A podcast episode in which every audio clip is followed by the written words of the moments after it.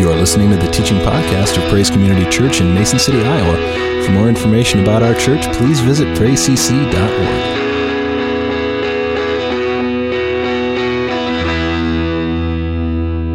need to be purposeful as we kind of are making this journey uh, toward Christmas. And again, I think if we're not careful, uh, when it comes to Christmas, again, if we're not purposeful, if we're not really diligent in the true meaning of Christmas, it's very easy to kind of say one thing. You know, our, our mouths kind of speak one thing, but our, our actions, our lives, our responses really kind of reflect something totally different when it comes to the true meaning of Christmas. And I don't know about you, but I know for me, one of the things that I can really be guilty of is this tendency to kind of want to oversimplify Christmas and the message of Christmas.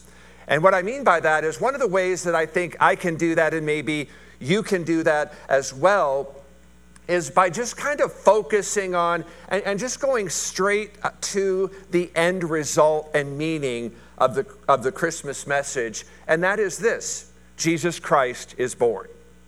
Now, again, that is an, it's an amazing, it's a wonderful truth. It has huge uh, spiritual, eternal implications. And again, I'm, I'm often kind of guilty of really overlooking or really kind of minimizing the challenges that had to be faced, the personal battles that had to be fought for Jesus to be born.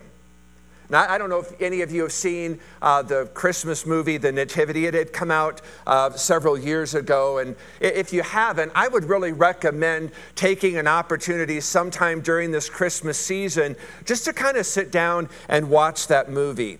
And one of the things that I really appreciated, many things I appreciated, but one thing that really kind of stood out to me very loud and clear in this movie was the way they kind of dealt with the personal struggles and obstacles Mary and Joseph had to overcome to be used of God. And so this morning, uh, what I want to talk about may not have a lot to do with Christmas per se as much as it may really kind of have to focus on the battles that we may have to engage in, the obstacles and struggles we may have to overcome in life to really be used of God. So, for the background context, I want to just share the scripture reading uh, with you this morning from Matthew chapter 1, beginning there in verse 18.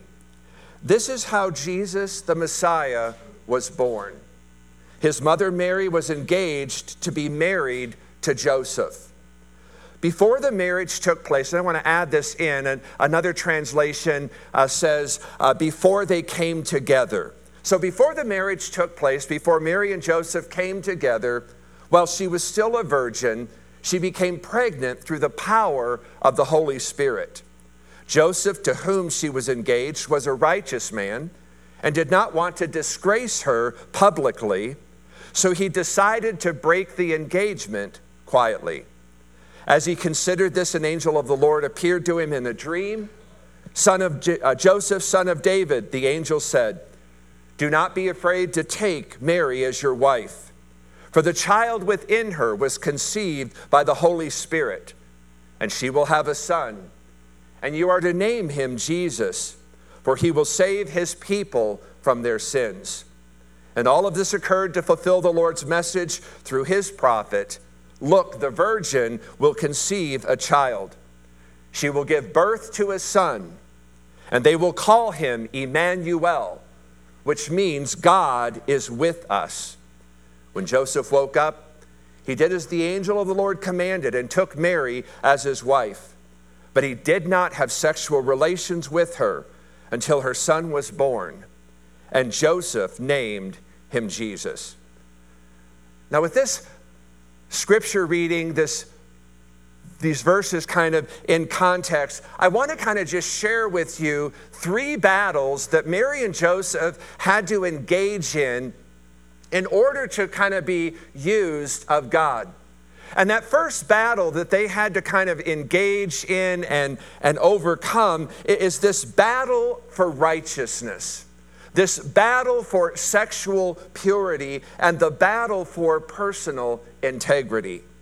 I want you to again notice this little phrase there in Matthew 1:18 before they came together.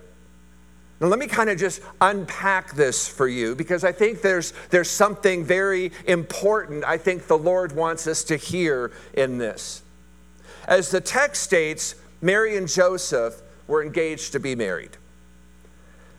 Now, as you contemplate engagement in our culture, you can kind of go in and out of engagement. People get engaged and then at some point maybe go on to get married. I've seen people get engaged and, and decide during the engagement period not to get married. And so it, in our culture, it's very easy to kind of go in and out of engagement. Engaged people in our culture uh, today tend to make those arrangements privately meaning that when we get engaged, we tend to kind of share that good news with family and friends. Now, the, the betrothal or the engagement system uh, back in the first century, back in the days of Mary and Joseph, it was a little bit more complicated. When you became engaged to someone in that day, it was a very big deal. It was very, very public, and you went on public record, really entire in, in front of the entire village you were a part of, and a very public proclamation was made of the engagement. Now, uh, the engagement or, or the betrothal in the first century was really basically a very binding relationship that, that in most cases, I mean, 99% of the cases, that betrothal, that engagement ultimately led to marriage. And I think it's safe to assume that Mary and Joseph, I think, were in love with each other. They were very, very committed to one another. Uh, they were fully intending to get married and to spend the rest of their lives together. But the Bible makes very clear in, in this little phrase, before they came together, that Mary and Joseph decided to not have sexual relations until or unless they were married. And even then, the scripture makes very clear they waited until after Jesus was born to engage in sexual activity. And that decision, that commitment on their part was based upon the law of God. Now, why is this little phrase, and, and why am I picking up on this this morning before they came together? Why is that so significant? And, and really, what does it have to say to us in this day and age? Because in that day, just as it was in our day, sexual purity is a battle. The struggles that Mary and Joseph faced in sexual purity are many of the same struggles we face today in our day and time in our culture regarding sexual purity. Whether you're in the first century or you're in the current century, it takes a total commitment to personal righteousness, to sexual purity, and personal integrity to honor God with your sexuality, especially in a loving relationship or an engagement headed toward marriage. I want you to understand Mary and Joseph engaged in and they fought a very hard battle for sexual purity in their relationship. And with God's help, they were able to win that battle. Now, today, in like fashion, whether you're married or single, younger or older, every one of us faces a similar battle for sexual purity, for integrity, and for personal righteousness. For those of you who are married, again, you've got to be committed to and you've got to fight for marital fidelity.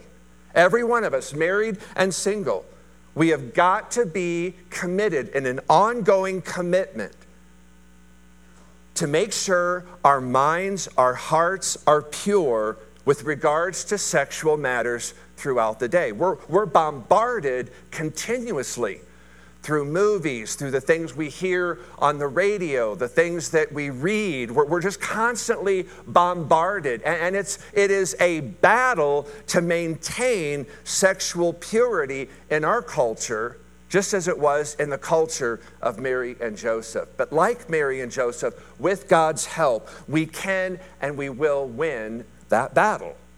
Now, again, a lot of people in our culture today think fighting and winning this battle of sexual purity, of integrity, of, of personal righteousness is really no big deal, and it's really not worth fighting. As a matter of fact, I find it quite interesting lately as I've been driving around Mason City and I'm, I'm looking at the billboards that are up in our city right now. I'm kind of stunned and amazed how many of them are, are warnings concerning the increase of STDs. Again, the very presence or, or, need for these kind of billboards in Mason City, to me, it, it kind of raises uh, some obvious questions. What is going on in our community that these are even necessary or needed? Now, on a positive note, I will say this in a roundabout way these billboards really kind of are a call to sexual purity at, at, some level, maybe not in the purest or in the, in the biblical sense, but it's certainly warning us of the potential dangers that are out there regarding a lack of sexual purity. And again, it, it kind of begs the question in this day and age does it really matter? Is it really that big of a deal? Well, I'll tell you this if it matters to God, it ought to matter to us. If it's important to God, it ought to be important to us, especially if we're Christ followers. The Christmas story reminds us, among many other things, that sexual purity, integrity, and personal righteousness are still a very big deal to God bigger and more important oftentimes than you and I could ever imagine. We also ought to realize that purity, integrity, and personal righteousness, it touches every other facet of our lives and the people you share life with. Again, to me, it's very, very amazing and kind of stunning to me how many crimes are committed that have a sexual component to it. And again, it's hard to accurately determine how much of a driving force that sexual component is to the crime, but the fact that it's there should be concerning to us. And again, sexual purity, integrity, personal righteousness matters greatly, and it is a very big deal, not just uh, to God, but also to the people in and around your life. Now, let me just kind of say this as simply and directly as I can. Your purity, your integrity, your personal righteousness matters. Your sexual righteousness, your verbal righteousness, the things you say, the way you speak, your financial righteousness, your workplace righteousness, the way you conduct yourself in, in uh, your job, your ethics, all of this stuff matters to God in a major way. And it matters in major ways to every life you're a part of. In fact, let me just pose this question to you Do you think God would have chosen and used Mary and Joseph to be key players in the Christmas story had they been careless with regard to their sexual purity, their integrity, and personal righteousness? Do you think that there is a correlation whatsoever in Mary and Joseph's commitment to sexual purity, to integrity, to personal righteousness, and God's decision to kind of entrust them with the birth and the raising of the Savior of the world? Do you think the way that Mary and Joseph chose to live their lives, the choices that they made, had any effect on God's choice to use them to bring His Son into the world? If you don't see any correlation there or connection there, you should. Throughout the Word of God, there has always been a very consistent and a very deep connection between righteousness and God's hand of favor and blessing and his decision to entrust someone with this kingdom work. Take for instance 1 Peter chapter 3 verse 12 confirms this. For the eyes of the Lord are on the righteous, and his ears are attentive to their prayers. But the face of the Lord is against those who do evil. Now, just to be clear, this doesn't mean that God does not love people who have lost their way. It doesn't mean that God does not want uh, to reclaim those whose lives maybe have kind of gone astray or off the tracks. It just means that God is always aware of, He's always looking for someone to pour His favor and blessings upon.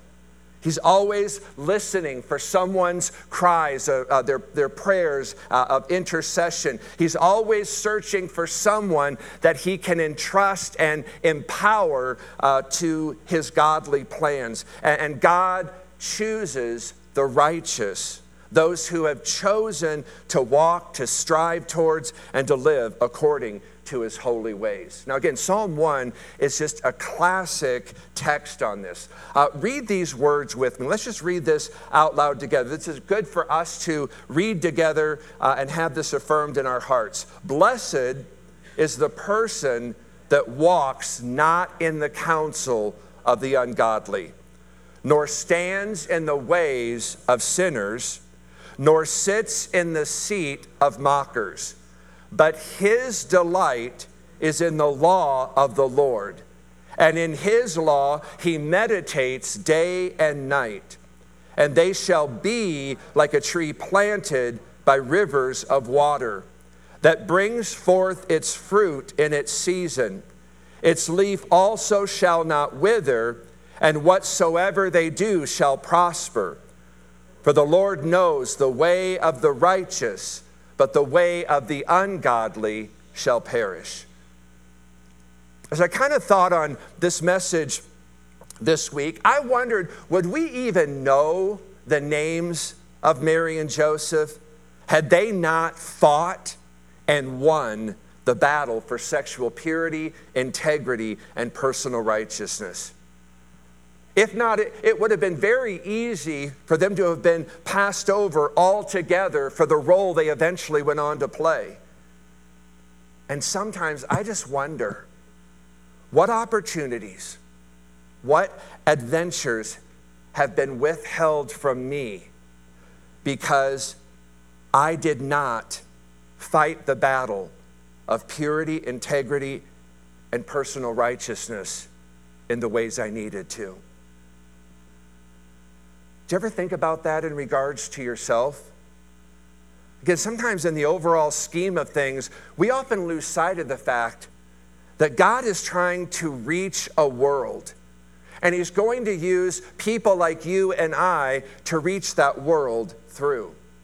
And again, God's looking, always searching for people who are going to walk in His ways that he can kind of entrust those kingdom responsibilities to.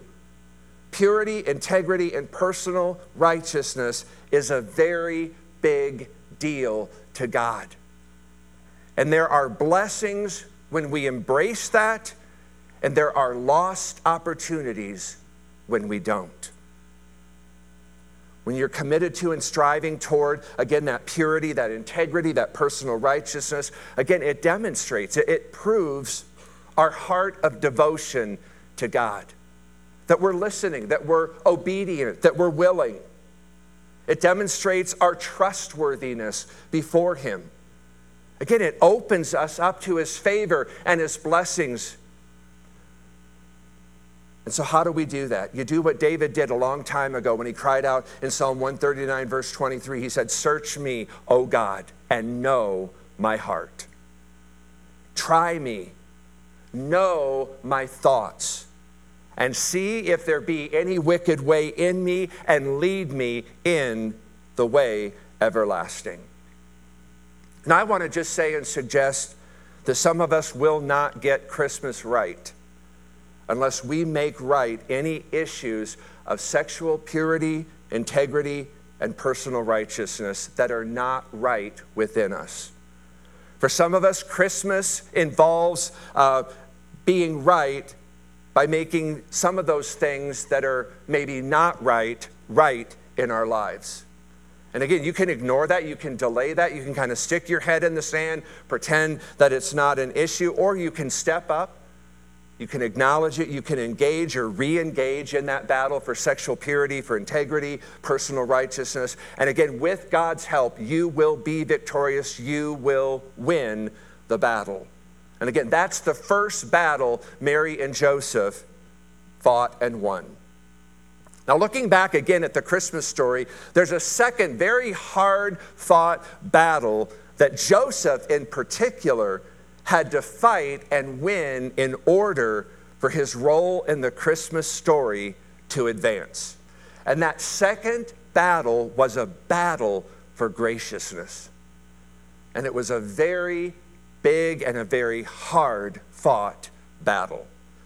Now, a lot of people, again, we, we can gloss over this or we can minimize this or really kind of underappreciate maybe what Joseph went through in this whole Christmas drama. So let me just kind of give you um, a, a clearer context. Imagine living in a very, very small town where all of the kids go to the same school, Basically, everybody kind of goes to the same church, everyone shops in the same stores, everybody pretty much knows everything about everyone. They know whose checks are good and whose husbands aren't, right? That's small town living. One of the highest values in this little village is traditional family values. And here you live and you are engaged. You have made a very public announcement that you are going to marry a very young, beautiful woman. So you've announced your engagement to the entire village. Everyone's aware, everyone is buzzing, they're talking, they're excited for you, for your good news. And, and it's going to be one of the social events that people are going to look forward to in that village.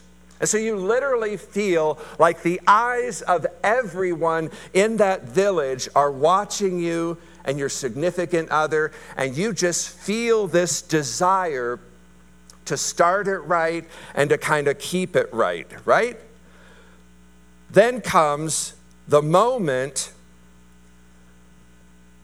that the news comes out. Here you are, you're kind of living life together with her family, your family. You walk and talk in public places. You're very careful to avoid even the appearance of impropriety because you know everyone is watching you and you both desire to want to live up to people's expectation and spiritual convictions. You don't want to risk disappointing anyone in this little community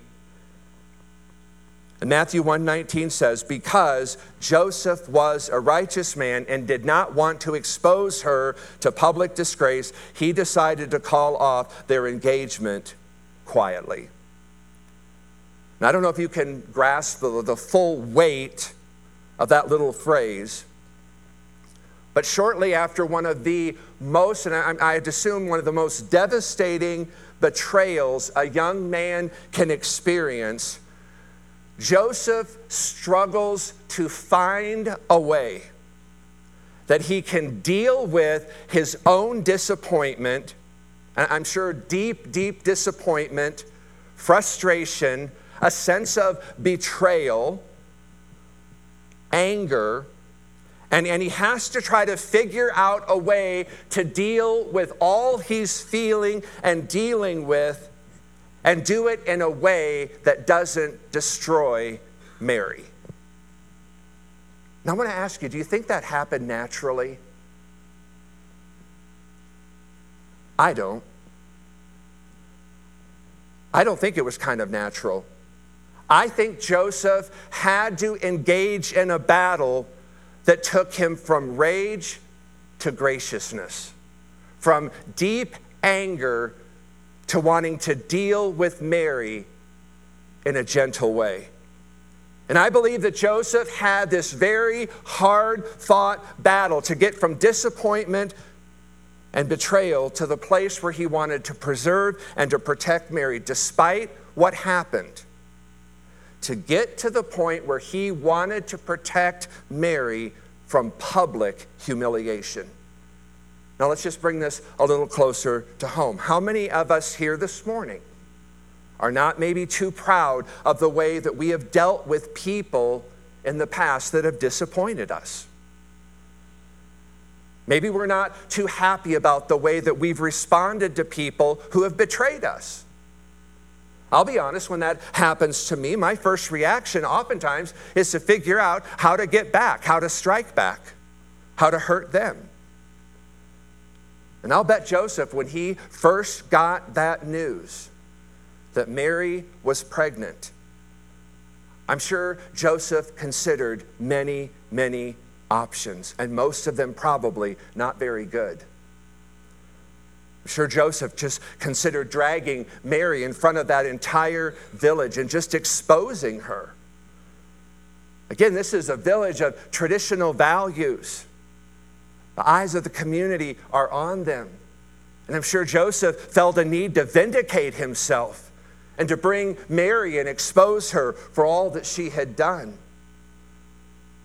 Surely that option floated around in Joseph's mind, even if it was just momentarily.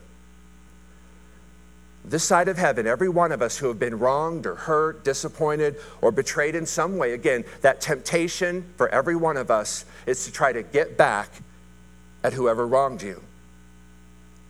But Joseph does not act on that first dark impulse that may have swept over his spirit. Instead, the Bible gives us every indication that Joseph kind of dug down deep and he just pushes the pause button.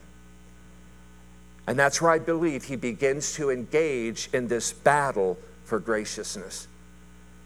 Again, he undoubtedly opened his mind to other options.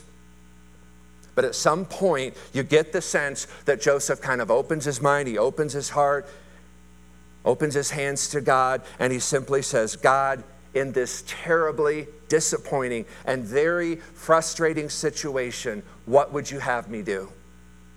What is the high road? How would you want me to act in this situation?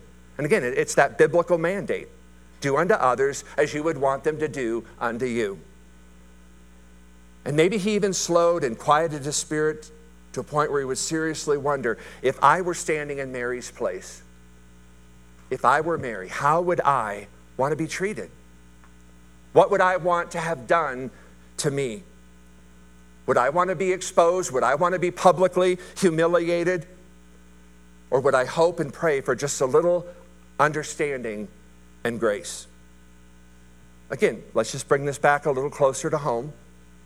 A few weeks from now, many of us, we're going to gather with family and friends, perhaps Christmas Eve, Christmas Day.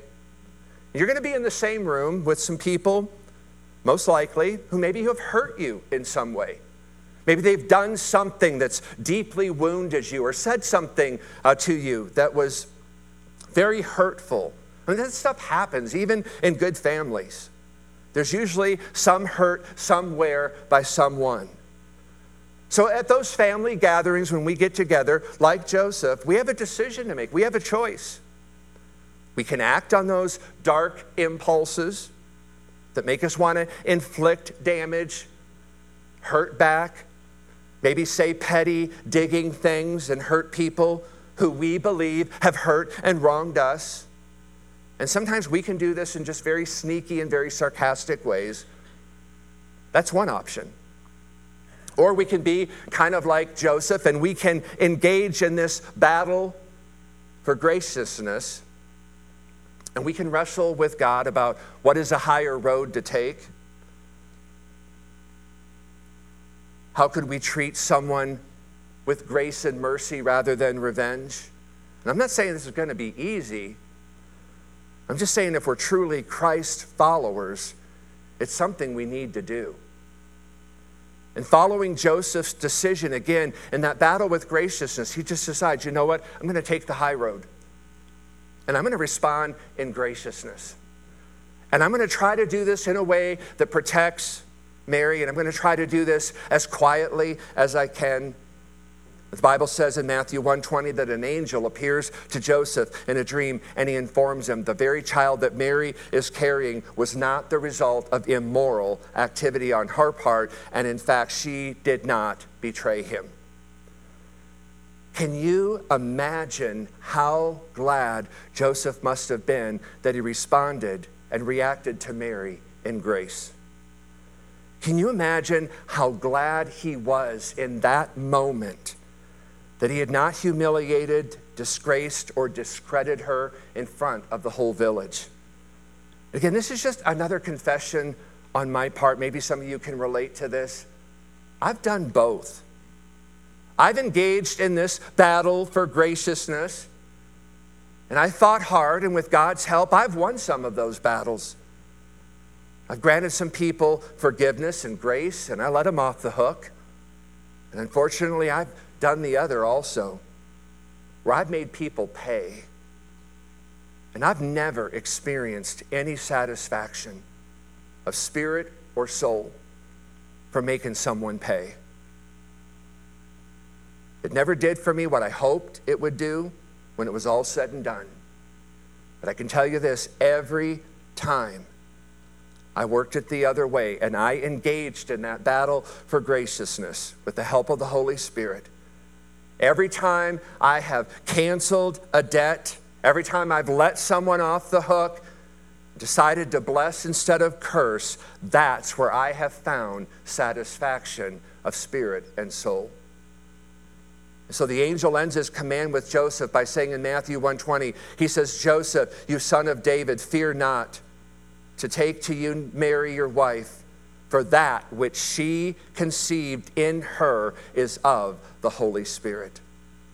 Now, that angelic announcement presses Joseph into one more spiritual battle that I want to briefly mention, and that is the battle for trust. The battle for trust will push Joseph, I believe, to the very edge of his faith because the battle for trust forces Joseph to come to terms with his willingness to walk by faith and not by sight.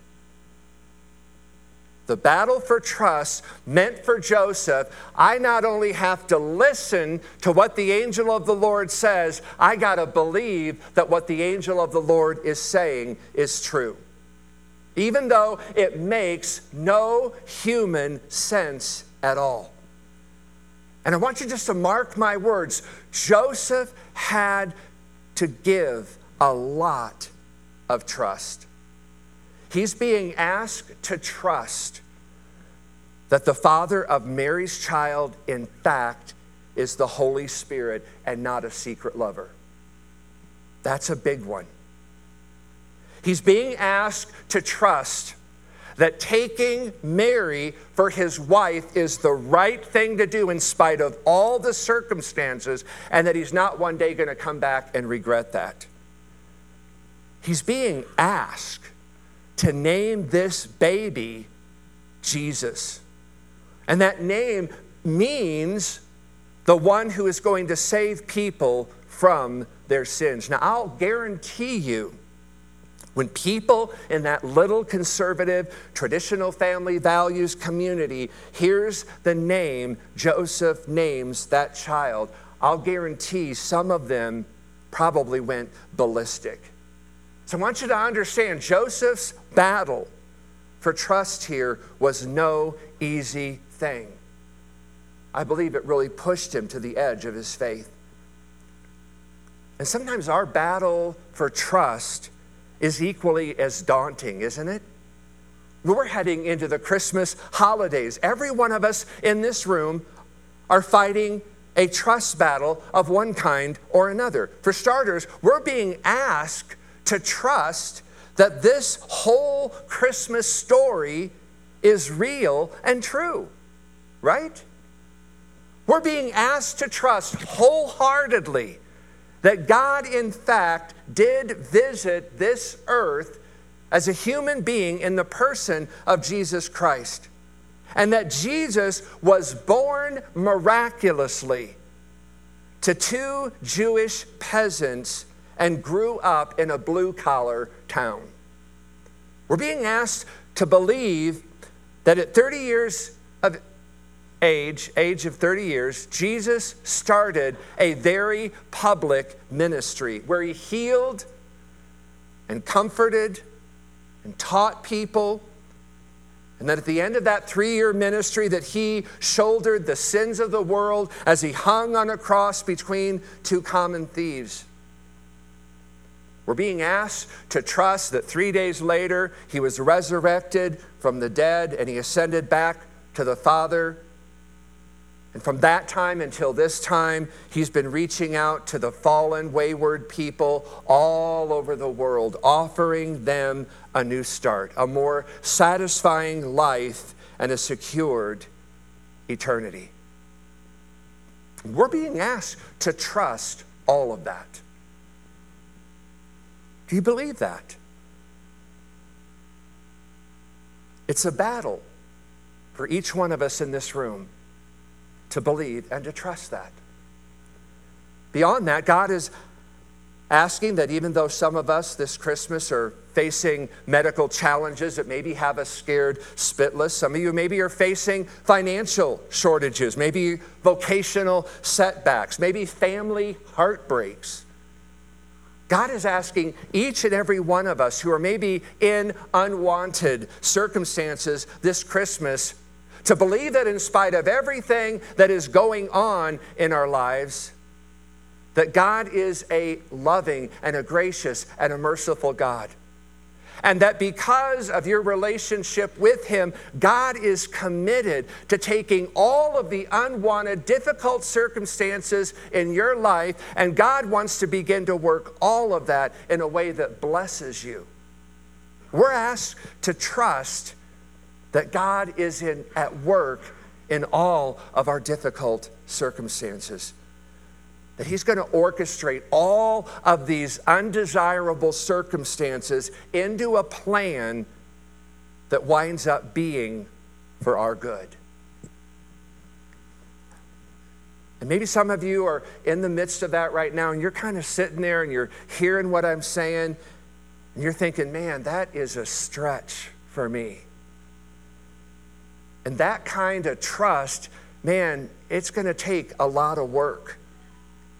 My friends, the Christmas story, if it teaches anything, is that quite often trusting God demands a lot of work, trust, and faith. Every one of us have got to fight the battle for faith and trust. This isn't just unique to Mary and Joseph, it's the story of everyone who's ever lived. I think if Mary and Joseph were here today, they would say that they had to fight with all their might to win that battle for righteousness, for graciousness, for trust. And I think they would tell you none of it came easily.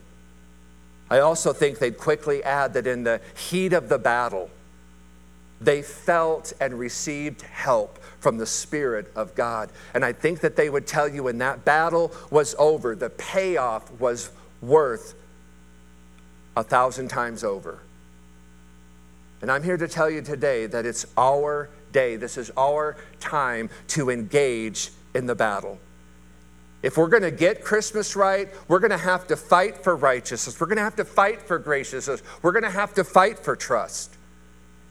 And the good news is, is that God will join us in that battle.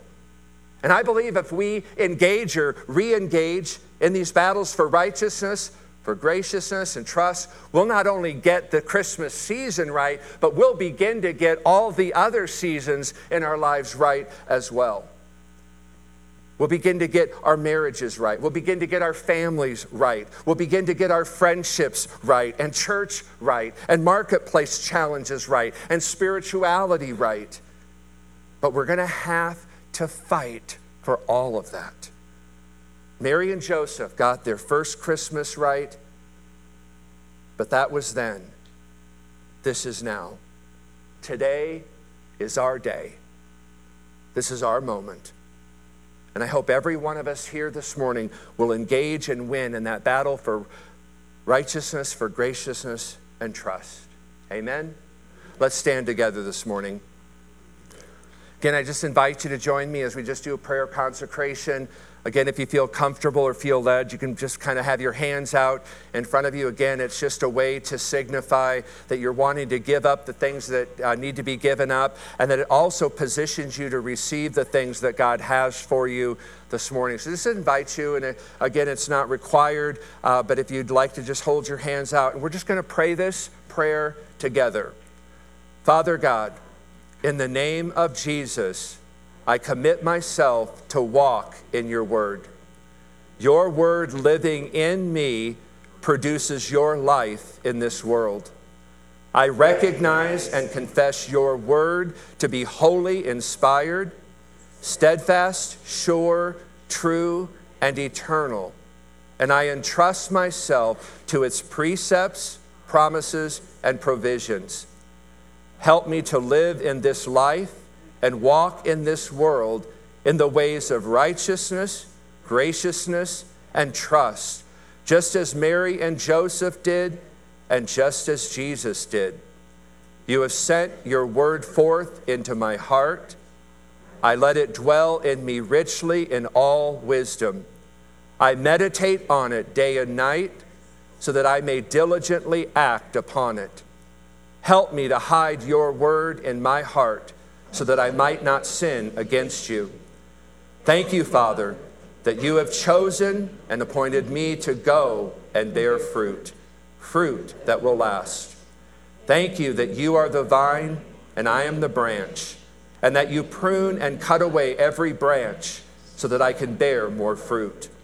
Father, in Jesus' name, I thank you for filling me with the knowledge of your will in all wisdom and spiritual understanding, that I may walk worthy of you, Lord, being fruitful in every good work and increasing in the knowledge of you. Father, I ask you to sanctify me in every way, and may my whole spirit, soul, and body be kept blameless until that day when our Lord Jesus Christ comes again. Father, thank you for drawing me unto yourself you are completely faithful and dependable. That you, I am a child of God, born of the Spirit of God, filled with the Spirit of God, and led by the Spirit of God. You lead me in the way I should go, the ways of everlasting life. I dwell in the kingdom of God, and because of that, I have peace and joy in the Holy Spirit. Praise you, God. Amen. For more information about Praise Community Church, including gathering times and events, please visit us at praisecc.org.